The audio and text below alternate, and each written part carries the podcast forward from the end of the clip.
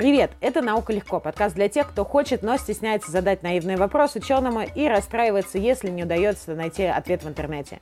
Меня зовут Варвара Фаева, и этот подкаст сделан журналом «Код Шрёдингера», и оно – национальные приоритеты по темам года науки и технологий.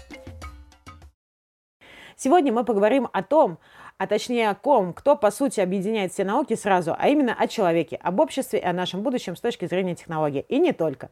У нас в гостях заведующий лабораторией социально-экономической психологии Института психологии РАН, профессор РАН, член Международной ассоциации прикладной психологии Тимофей Нестик. Здравствуйте. Добрый день, друзья. Итак, у нас по традиции в нашем подкасте «Наука легко» всегда, прежде чем мы начнем разговор, э, без сомнения, интересный с экспертом, у нас звучит такое определение от наших слушателей, что же такое психология, как это связано с человеком и вообще, что такое думать о будущем. Пожалуйста, давайте послушаем вместе. Всем привет! Меня зовут Арина, и я считаю, что психология – это наиважнейшая наука о внутреннем мире человека. Ведь в ней мы познаем, что такое хорошо, а что такое плохо, Психическое состояние человека всегда отражается на его работоспособности. А если человек начнет не справляться со своими трудностями, ему в этом поможет такой врач, как психолог. Он расскажет, как поступить в той или иной ситуации. Также психология заботится об общении людей друг с другом. Она помогает им взаимодействовать и находить общий язык.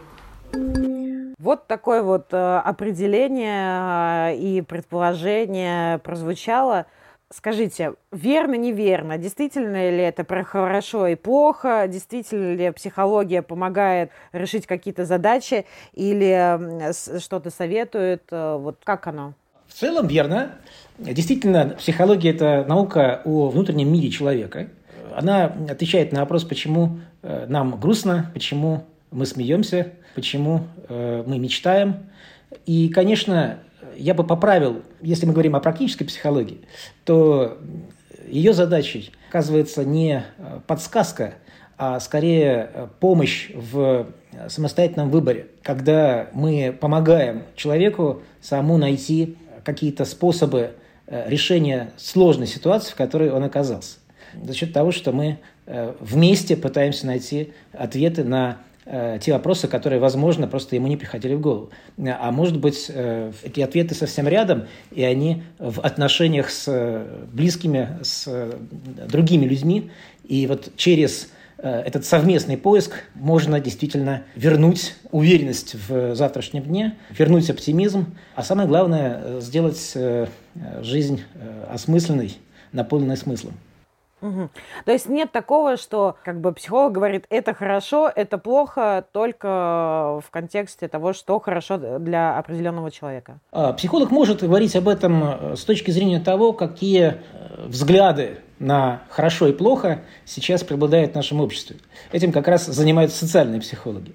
Но подсказать, хорошо ли это будет, конечно же, психолог, э, ну, настоящий психолог вряд ли возьмется. Это выбор, который э, делает э, сам человек. Угу. Ну, а что же такое психология, вот если вами словами и думать о будущем, это вообще как? Потому что а, каждый, мне кажется, а, человек, который так или иначе думает о себе, он все равно думает о себе больше в, ну, немножко в завтра. Ну, или хотя бы в ближайший час. Да, вы знаете, мы не равны себе. А, не равны в том смысле, что мы, отвечая на вопрос о том, кто, кто мы такие, мы имеем в виду себя в будущем, те достижения, которые нам еще предстоят, и, может быть, даже те достижения, те э, решения, э, поступки, которые мы сами не успеем в нашей жизни реализовать, а вот э, наши потомки могут. В этом смысле человек – это проект. Он простирается и в прошлое, э, иногда на многие поколения, и в будущее как минимум на одно поколение, то есть на поколение собственных детей, бывает и дальше.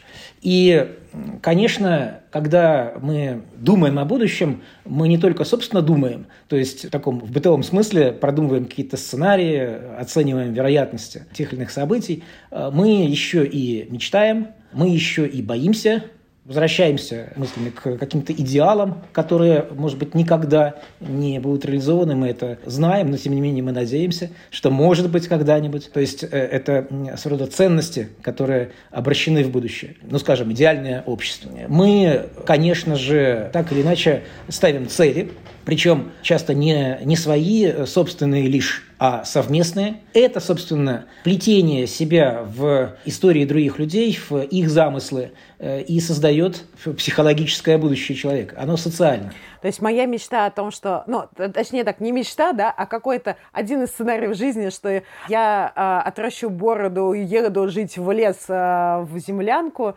она как-то немножко выбивается из этого всего. Э, по-моему, хорошая, замечательная мечта. Важно просто, чтобы это э, давало нам силы, помогало, может быть, и остальным, тем, кто нас окружает. Так что э, дело не в том, чтобы вписаться в какой-то образ будущего, наиболее типичный и характерный для той группы, того сообщества, да, в котором мы сейчас находимся, а в том, чтобы думать об этом будущем как о многовариантном, когда оно не предопределено полностью, когда оно открыто, открыто в том числе каким-то неожиданностям, тогда мы видим окна возможностей, тогда жизнь становится интереснее. Здорово. Но получается, если мы говорим о будущем, то всегда в большей части у нас там лежит мечта, правильно? Не у всех. Ну вот, например, одно из исследований, которые проводили наши коллеги-социологи, показали, что только у э, чуть более чем половины наших соотечественников есть э, такая вот осмысленная, более-менее четко сформулированная жизненная цель. Конечно, как правило, это цель, которая привязана к каким-то социальным вехам в пути, ну, скажем, вырастить сына, дать ему образование, купить квартиру, да. Вообще-то э, мечта нас Э, действительно поддерживает. Она, как показывают э, исследования психологов, в том числе и наших отечественных психологов, она позволяет нам справляться с э, вот такой, такой неопределенностью, когда слишком быстро все меняется, когда нужно как-то оставаться самими собой, но при этом меняться. В этой ситуации мечта действительно очень помогает. И очень важно, чтобы эта мечта казалась нам реализуемой. Потому что если мы мечтаем о том, что сами считаем невозможным, может э, в этой ситуации, конечно, э, сделать нас, в общем, людьми несчастными. То есть, получается, можно сказать, что э, мечта равно цель, правильно? Или нет? Э, не совсем. Э, мечта – это то, что, как правило, не сбывается в э, ближайшем будущем это то, что отдалено во времени. И в отличие от цели, которая тоже, кстати, может быть долгосрочной, мечта скорее связана с э, образом того, как э, что-то происходит в будущем. Чаще всего она сама по себе не, не привязана к какому-то четкому плану с какими-то показателями, KPI. скажем, количественными. Да, да. Ну вот как, да, как иногда говорят, э, ключевые показатели эффективности. Мечта – это такое состояние идеализированное всегда.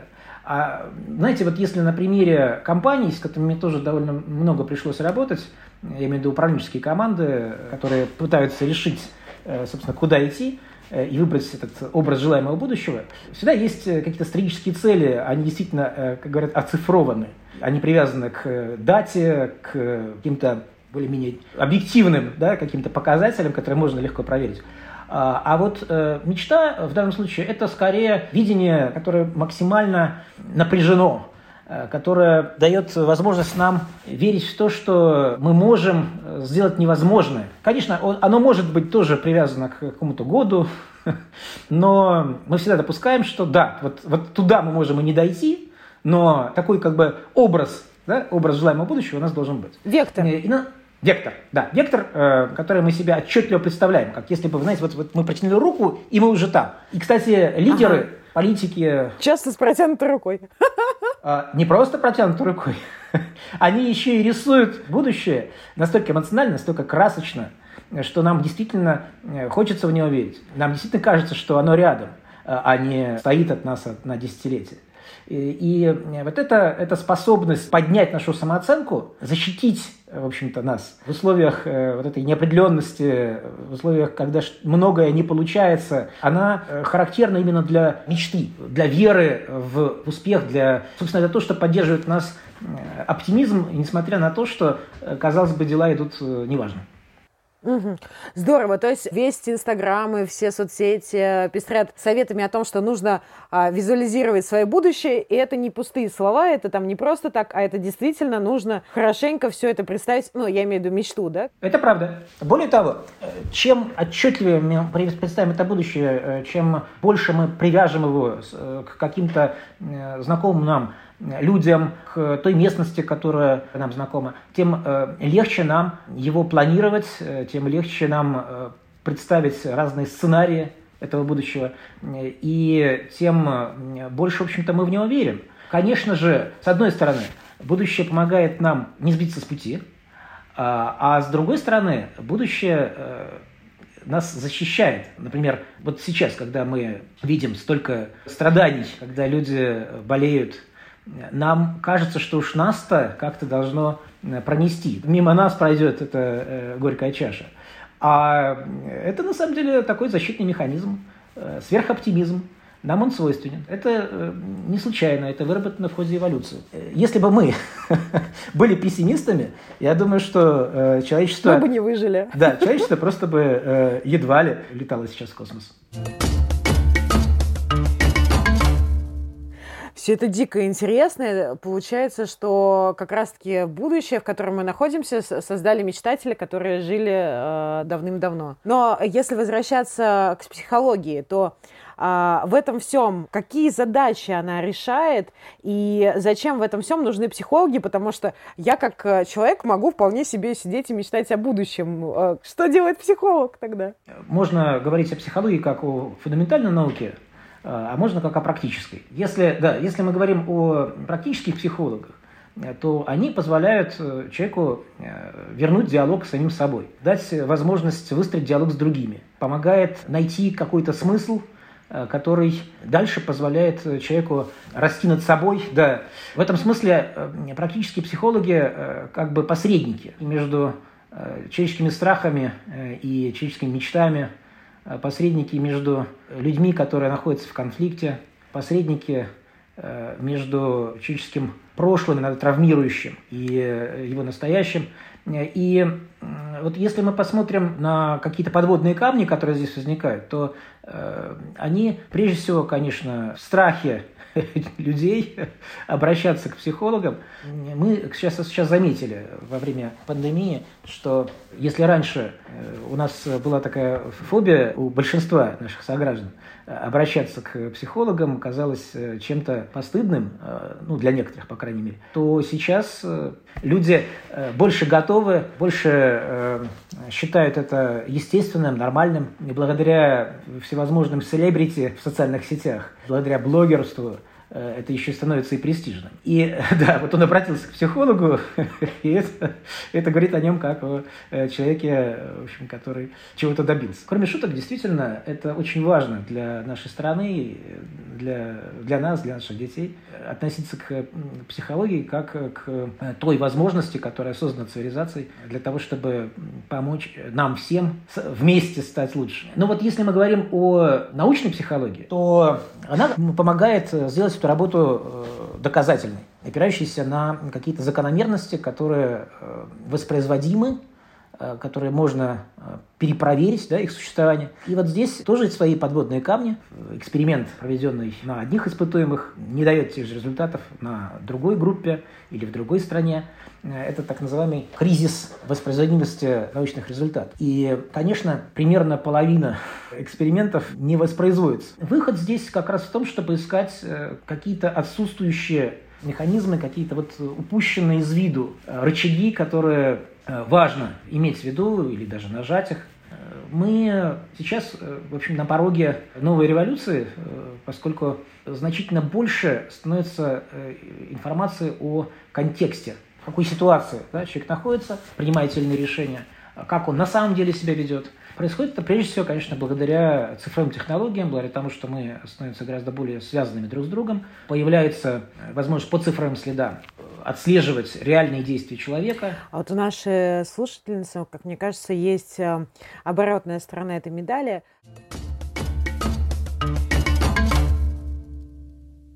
Здравствуйте. А, у меня такой вопрос. Как новые технологии влияют на людей?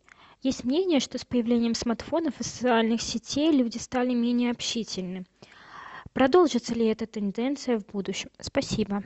Да, это очень важный вопрос, который беспокоит э, всех нас. И особенно, кстати, беспокоит тех, кто занимается цифровыми технологиями. Надо сказать, что здесь много мифов. Пока мы не имеем подтверждения того, что вообще развитие технологий ухудшает когнитивные способности человека, то есть, ну, скажем, снижает наши возможности при принятии решений или тем более приводит к психологическому неблагополучию. Ну, например, очень крупные лонгитюдные исследования на сотнях тысяч подростков показывают, что такая связь между, например, игрой в компьютерные игры и психологической э, такой травматизацией, депрессиями, тревожными расстройствами, э, она статистически незначима практически. Нужны э, гораздо более длительные и комплексные исследования для того, чтобы понять, как именно на самом деле влияет, например, голосовой помощник Сири или Алиса на развитие ребенка или пользование смартфонами влияет на нашу память. Между тем, конечно, э, какие-то эффекты мы фиксируем, и э, есть исследования, которые показывают, что Google эффект так называемый действительно существует, то есть нам легче положиться на поисковую систему, э, чем на собственную память. Но, понимаете, у любой технологии есть последствия которые можно считать как бы разнонаправленными. Та же технология, скажем, социальные сети, дают возможность обратиться к, с вопросом к другим людям, которые могут разбираться в этом вопросе значительно лучше. Э, понимаете, парадокс в том, что это такая, э, собственно, индивидуальная память, она расширяется включаем в нее э, какие-то предметы, которые становятся ее носителями, мы включаем в нее других людей, не случайно говорят о метапамяти, не случайно говорят о социальной сети человека, как о его памяти или транзакционной памяти. На разных уровнях, скажем, индивидуальном, межличностном, групповом, на уровне организации или общества в целом, мы увидим разные эффекты с разной направленностью. Именно поэтому так важно э, развивать психологическую и, в широком смысле, гуманитарную экспертизу технологий. Э, вместе с самими разработчиками э, оценивать ее возможные последствия, только так, такого рода комплексные исследования, э, которые ведутся множеством сообществ э, и инженерных, и гуманитарных, могут э, нам помочь сделать развитие технологий более управляемым, но самое главное – сократить разрыв между их стремительным развития, между вот этой скоростью развития технологий и скоростью развития нашей способности договариваться. Договариваться о правилах использования этих технологий. Безусловно, это, э, во-первых, неизбежно, во-вторых, это очень полезно, то есть это решает массу социальных проблем.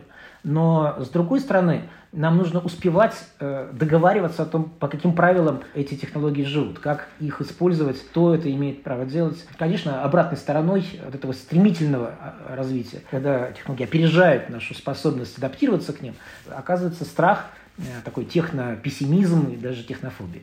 Да, но почему все-таки человечество боится технологий? Потому что, а, ну, если чуть-чуть знать историю, что, собственно, я и знаю, это раньше боялись а, машин, когда они только появились, там еще до этого, да, а, люди попадали с своих стульев, когда увидели, что на них едет поезд в кино. Сейчас э, есть страх, распространен, во всяком случае, человекоподобных роботов, там уйма все, всяких форумов заполнено в интернете.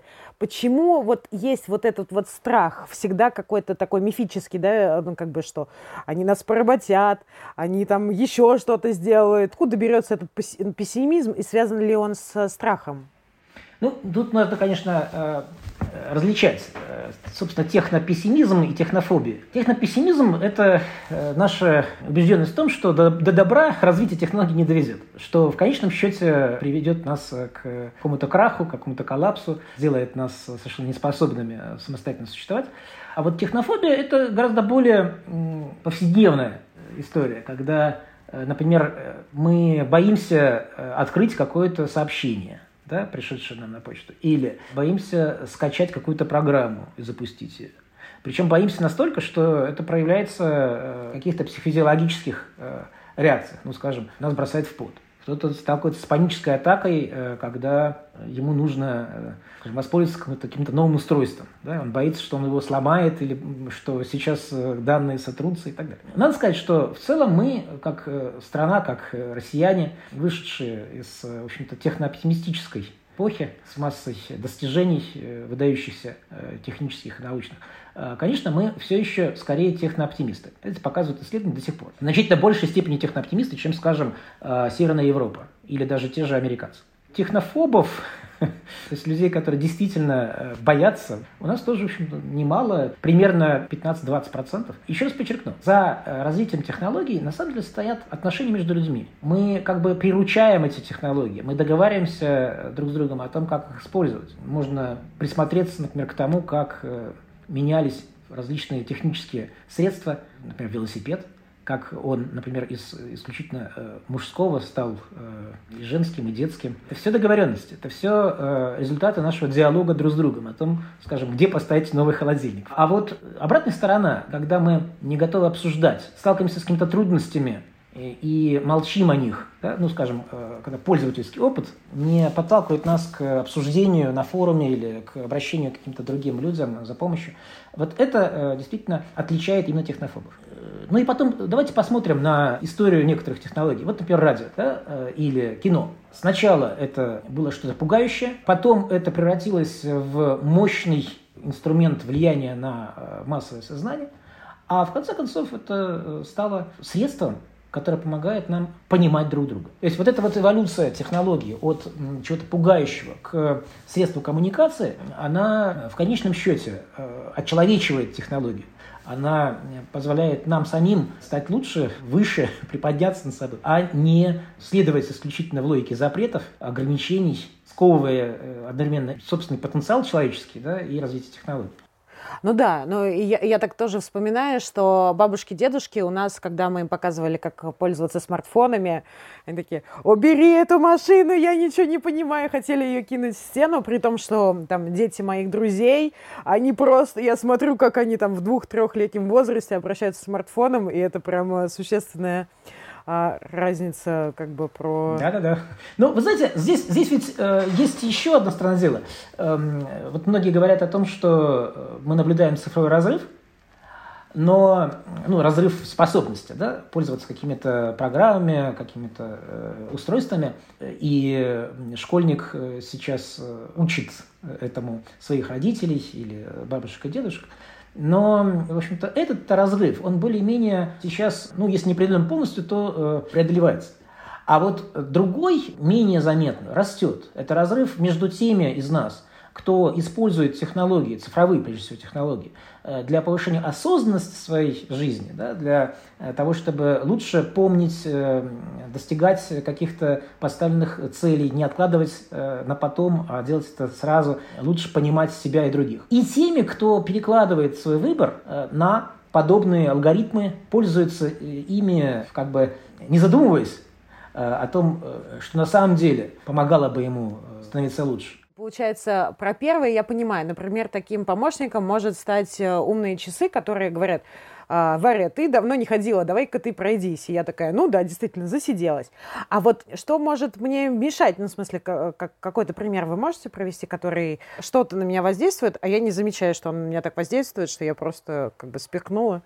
Ну, вы знаете, здесь масса примеров, э, и самый, пожалуй, э, типичный, даже, в общем-то, обсуждаемый сейчас, э, это так называемые цифровые пузыри или эхокамеры, тот круг контактов в социальной сети, который, который мы поддерживаем и который помогает нам, на самом деле, поддерживать алгоритм, предлагая нам соответствующих э, френдов э, или предлагая нам различные источники информации, которые, в общем-то, соответствуют уже сделанным нами ранее выборам, э, нашим взглядам, нашим ценностям. И в итоге мы даже, в общем-то, и не читаем, и не видим тех сообщений, которые могли бы противоречить этой картине. Причем люди, которые оказываются в подобном пузыре, Э, они ведь продолжают общаться друг с другом, и э, их взгляды становятся еще более крайними, становятся гораздо менее терпимыми к другим точкам зрения. Вот это вот э, один из эффектов, который неожиданно, в общем-то, для, для многих связан с развитием интернета. То есть ведь идея это социальных сетей и интернета в целом как раз в том состояла, чтобы действовать поверх барьеров, чтобы расширить возможности для развития, для образования, для поиска новых решений. К сожалению, происходит и то, и другое. Мы, мы получили, видите, обоюдоострое оружие. И так везде. Нельзя рассматривать э, социальные сети или вообще цифровые технологии как э, безусловное зло. Все зависит от того, э, сможем ли мы воспользоваться возможностями, которые они нам дают, или будем использовать эти технологии друг против друга. Все зависит от наших отношений. То есть правильно я поняла, то, что у меня там, например, в Фейсбуке или ВКонтакте 1300 ну, там, друзей, а, и я почистила неугодных, с которыми у меня не совпадает мнение, например, у меня осталось там, например, тысяча, дальше я добавляю только те, кто мне угодно, и вот я живу вроде как в своем выдуманном мирке, а, где мои взгляды уходят в еще более крайние стадии, как бы мой мир а, становится как бы прям под определенным углом вот таким вот нетерпимым. Э, да, причем э, ситуация еще печальнее. Э, вот наше исследование, которое мы проводили пару лет назад среди студентов, показало, что только 45% участников нашего исследования, проводили мы его в разных городах, считают, что вот те алгоритмы, которые подсказывают нам друзей и создают новостную ленту в социальных сетях, что они связаны как-то с искусственным интеллектом. А, то есть мы не знаем на самом деле, пользуемся ли мы э, какими-то цифровыми технологиями, э, которые э, направляют нас. А даже тогда, когда вот такое подталкивание совершенно точно как бы уже вшито в окружающую наш, нас реальность, когда мы просто плывем по этому течению направляемые, направляемые различными цифровыми решениями или архитектурами, как об этом иногда говорят. И это еще одна проблема – собственно, э, большинству, конечно, проще не спрашивать себе о том, почему мы делаем тот или иной выбор. Но э, те же цифровые технологии могут э, помогать нам э, быть более рефлексивными, да, более критичными и в оценке тех сообщений, которые мы читаем, э, и в, при принятии решений э, могут побуждать нас рассматривать разные варианты. Э, в этом смысле можно действительно говорить о таких когнитивных протезах, да, то есть вот о том, что цифровые, я бы сказал, цифровые гуманитарные технологии действительно могут помочь нам гораздо внимательнее относиться друг к другу, гораздо вдумчивее относиться к информации, гораздо более целеустремленно идти к цели. Но для этого нам нужно сотрудничать, нужно договариваться о, о том, как технологии сделать действительно развивающими, как вот этот интернет в целом, да, сделать развивающим, а не манипулирующим нами. Сможет ли человечество прекратить дискриминацию других национальностей или просто с другим телосложением и так далее? Вот. Это вопрос от э, Софьи Сумаковой, 12 лет. Вы знаете, э, конечно, можем. И зависит это от того, насколько мы э, доверяем друг другу, сколько мы верим в то, что совместными усилиями можем изменить мир.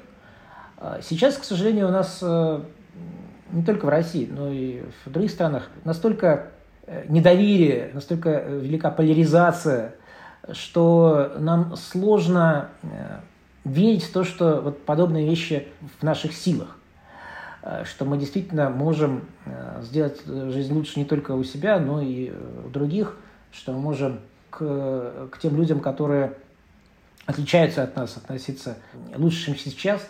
И мне кажется, что здесь очень, очень многое зависит еще и от того, Э, как мы э, выстраиваем отношения с ближними. Э, то есть, если мы с своими друзьями, с теми, кому мы доверяем в наибольшей степени, стремимся как бы отбиться от враждебного окружающего мира, то возникает сразу эффект осажденной крепости, когда мы принимаем решения исключительно в наших интересах, забывая о том, что все мы вообще, на этой планете тесно связаны друг с другом. В конечном счете это приводит к приверженности, э, избыточной приверженности ранее когда-то принятым решениям, сковывает нашу креативность, это э, в итоге э, не просто объединяет нас, это еще и приводит к различным психологическим защитам, которые не позволяют нам сделать шаг навстречу новому, навстречу чужаку, понять, э, договориться. Э, и если, э, если мы будем, напротив, активнее завязывать контакты с представителями других профессий, других жителей, с жителями других стран, других регионов, с людьми разных возрастов, то это будет побуждать нас в том числе и к тому, чтобы думать о последствиях принимаемых нами решений. Вот наши исследования, которые мы провели в последние два года, показывают, что разнородность наших контактов связана с ориентацией на будущее. Более того, что когда мы проявляем сопереживание, эмпатию да, по отношению к другим людям, нам легче думать о будущем. Вот поэтому, кстати, действительно так, так важно чаще говорить «мы», включая в это мы всех, а не э, только, да, только вот э, ту, э, тот небольшой круг людей, которым мы доверяем больше всего. То есть вот это мы нужно иногда говорить даже в таких обстоятельствах, когда, казалось бы, легче говорить «они», вот это «мы», оно требует некоторого мужества. Я имею в виду такое э, расширительное «мы», да, инклюзивное, как иногда говорят. Но при этом, конечно, если мы вообще говорим о будущем, то э, договориться друг с другом легче, чем э, разговаривать о прошлом. Это, кстати, известно из самых разных экспериментов, скажем, разрешения конфликтов в переговорах. Как только мы зацикливаемся на том, что нас рассорило, на прошлом или на настоящем, нам становится гораздо труднее искать компромиссы, нам труднее встать на точку зрения друг друга, посмотреть на ситуацию со стороны. А, а вот когда мы э, говорим о будущем, э, договориться всегда легче. Но у меня, знаете, как сразу пошло отторжение, что мы это было где-то в коммунизме, в Советском Союзе, а потом э, мы начали растить свое я. Я не знаю, возможно, это мое какой-то особый взгляд на истории на, то, на, на тот период. Но, вы знаете, есть разные стратегии, да, каким образом можно э, объединить усилия. А, мы можем э, объединить усилия, э, опираясь на ценности коллективистические, да, когда мы считаем, что интересы большинства значительно важнее, чем интересы отдельного человека. А, а можем опираться на ценности индивидуалистические, считая, что частная собственность, индивидуальность каждого из нас не менее важны, чем интересы целого. И разные общества решают очень э, этот трудный выбор по-своему, но это все возможно. Главное – это диалог. На самом деле, как только мы начинаем э, договариваться, как только мы начинаем искать э, какие-то взаимовыгодные решения, мы неизбежно преодолеваем вот эту границу между мы и они. У нас появляется гораздо больше оттенков «они», и мы лучше понимаем сами себя. Но если говорить, э, уже возвращаться, мы затронули, мне кажется, такие глобальные темы, и меня, честно говоря, очень волнует другой вопрос. Многие мировые проблемы широко известные, там проблемы с экологией, нехватка чистой воды, там еще уйма всего, что творится, ну, не так, по сути, в нашем мире. А, как бы все понимают, там я спро- разговариваю с одними учеными, они такие, да, это проблемы есть, разговариваю с другими, они такие, да, это проблемы есть. Всем все понятно почему до сих пор нет никаких решительных действий? Ну, вроде как бы все, все на поверхности, но почему э, никак человечество э, не справится с какими-то такими сложностями, которые ну, прям вроде как всем очевидны? Или не всем? Э, вы знаете, э, есть несколько вопросов, на которые нам приходится отвечать, э, когда мы пытаемся разобраться, в наших ли силах ответить на этот вызов или Э, нужно ли вообще да, об этом думать или не стоит. Один из них состоит в том, как к этому отнесутся окружающие.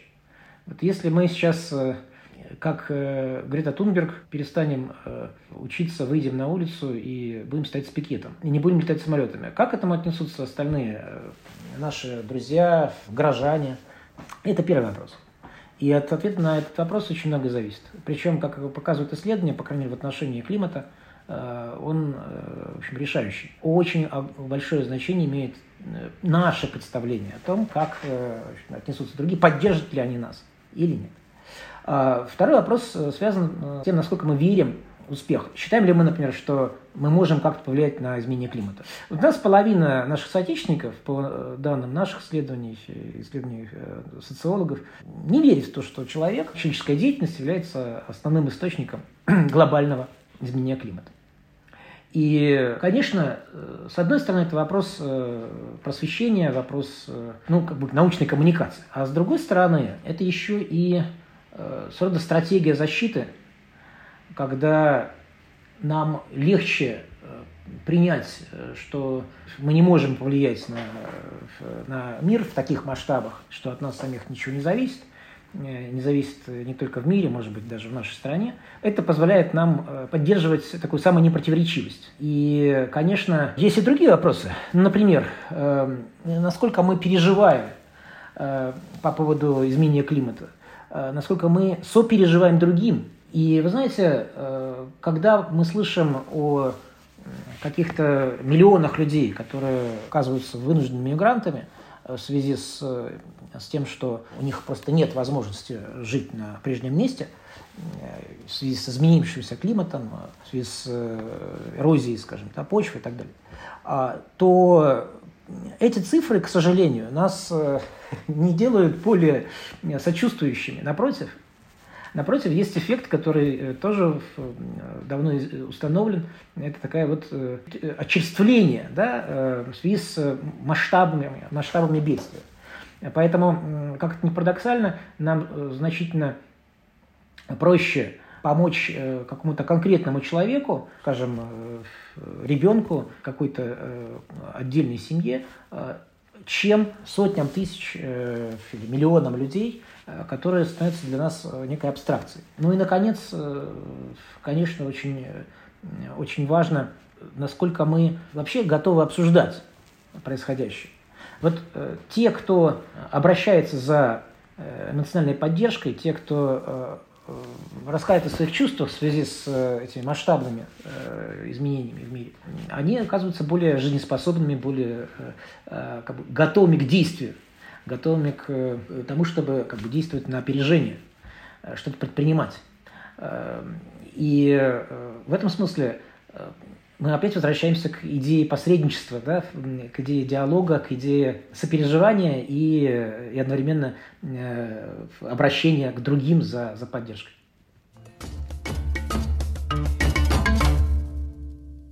Здравствуйте, меня зовут Шиянова Юлия, мне 15 лет. Почему люди не бросают вредные привычки, при этом зная, что они вредны? Э, мы не бросаем э, привычки, прежде всего потому, что это дает нам ну, какую-то вот э, структуру нашей жизни. Да? То есть это привычка, которая позволяет нам опереться на какие-то состояния, какие-то переживания, которые как бы говорят нам, э, что э, все в порядке, жизнь идет э, да, по привычному руслу. Но привычка, она может быть действительно и вредна, но если, скажем, нам об этом говорят, можно как бы взвесить вот те усилия, которые нам нужно будет потратить на то, что, чтобы эту привычку изменить или от нее отказаться, и те усилия, которые Э, мы можем э, потратить на изменение э, своего взгляда на вещи. То есть нам проще на самом деле считать, что да не такая уж она и вредная, а чем отказаться от какого-то собственного поведения. И ну, это своего рода вот такой когнитивный диссонанс. Если мы не можем бросить курить, то мы уж лучше тогда будем считать, что в общем, мы можем успокаивать себя тем, что может быть, у кого-то озовется рак, рак легких, но только не у нас. Общаться э, чаще с теми, кто курит, э, и поэтому получать поддержку, да, психологическую поддержку именно от них, от курящих. То есть, на самом деле, э, причин много, но э, для того, чтобы что-то изменить, э, как правило, нам нужен кто-то еще. Э, нам э, нужен э, тот, кто э, верит то, что э, это изменение возможно. Э, нам нужен тот, кто напомнит нам о обещаниях, которые мы сами себе давали. Э, кто-то, кто поддержит нас в трудную минуту, когда будет казаться, что в общем, от этой привычки совершенно невозможно отказаться. Да, рецепт такой, что если хочется избавиться от какой-то вредной привычки, например, курения, то лучше сказать об этом всем своим близким, и периодически просить их поддерживать вас, если ну, там станет совсем не в моготу. А еще можно и в социальные сети запостить, чтобы еще больше поддержки словить. Кому-то поможет э, публичное обязательство, э, данное окружающим, а кому-то э, поможет, напротив, очень четкий, четкий план э, таких небольших, маленьких шагов, да, с которым он может сверяться. кому-то поможет авторитетный совет, а кому-то, может быть, поездка в которой у него не будет возможности, просто физически не будет возможности эту привычку да, как-то, в общем, воспроизводить. Я поняла, вариантов прямо крайне масса. В общем, выбирая любой, если хочется от нее избавиться, а, почему бы и нет, соответственно. А как, почему бы и да? В общем, это очень сложный вопрос, потому что это выбор каждого человека. Наш разговор подходит к концу. Расскажите, пожалуйста, что больше всего вас вдохновляет в вашей работе? Почему вы вообще этим занимаетесь? Удивительно, насколько мы разные. И насколько тот путь, который каждый из нас проходит, э, позволяет э, нам э, понять, зачем, собственно, мы пришли в этот мир. То есть, по большому счету, ключи к, к главным вопросам жизни, они находятся не только внутри нас, они находятся и в других людях. И в этом смысле мы только вместе можем прочитать эту большую книгу жизни э, или написать ее.